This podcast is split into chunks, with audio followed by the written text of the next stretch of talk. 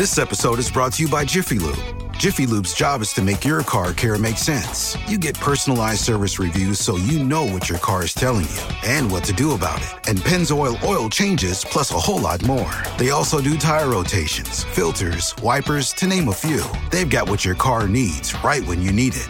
Putting you in the driver's seat of car care? That's a job for Jiffy. Visit jiffylube.com. From developing the next big app to next generation sequencing of DNA, get deeper into your passion with the XPS 13. Unleash powerful performance to fuel your imagination. Verified for exceptional experiences with Intel Evo platform. Get into your universe with Dell XPS. A little while back, we put out a call for voicemails. We asked you to tell us your Civil War stories, the myths that you wanted us to take on, or the family lore you wanted us to investigate. You shared a lot of great stories, but there was one in particular that got our attention. Hi, my name is John Sims. Um, I I have a really conflicted past with this thing.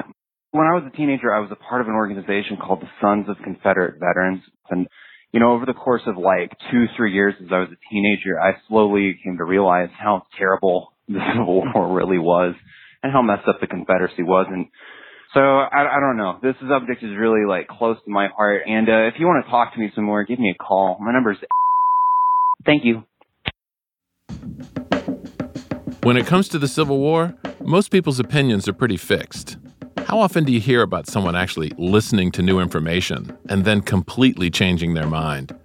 We knew this was a story we had to hear, so we called John up and asked him to start at the beginning.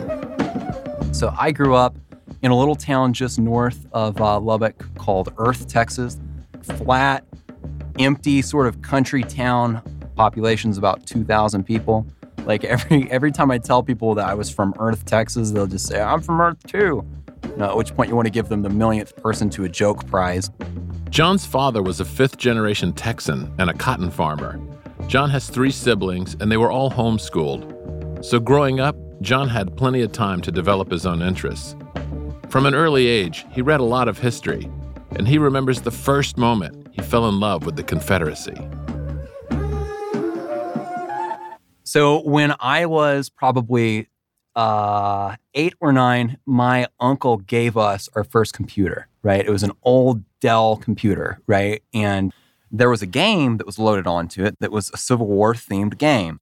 You could move the little soldiers around on a map, plan the strategies out for how they were going to attack each other and things like that. The thing that appealed to me about the video game was that it painted this picture of the South fighting against a, a vastly superior army. They were outmanned, they were outgunned, they were the underdogs, and that really appealed to me.